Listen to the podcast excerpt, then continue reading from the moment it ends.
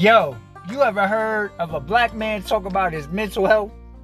I'm talking about an educated black man who was actually a mental health caseworker having a mental breakdown, going through the programs, the therapy, taking the medication, all of that good stuff, just to have another mental health breakdown a couple years later, way more extreme.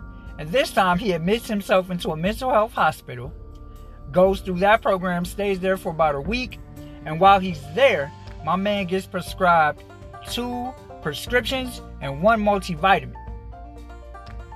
Well, my friends, I'm currently in therapy. This is my story, and I'm bringing you guys with me. Welcome to the 2 p.m. podcast.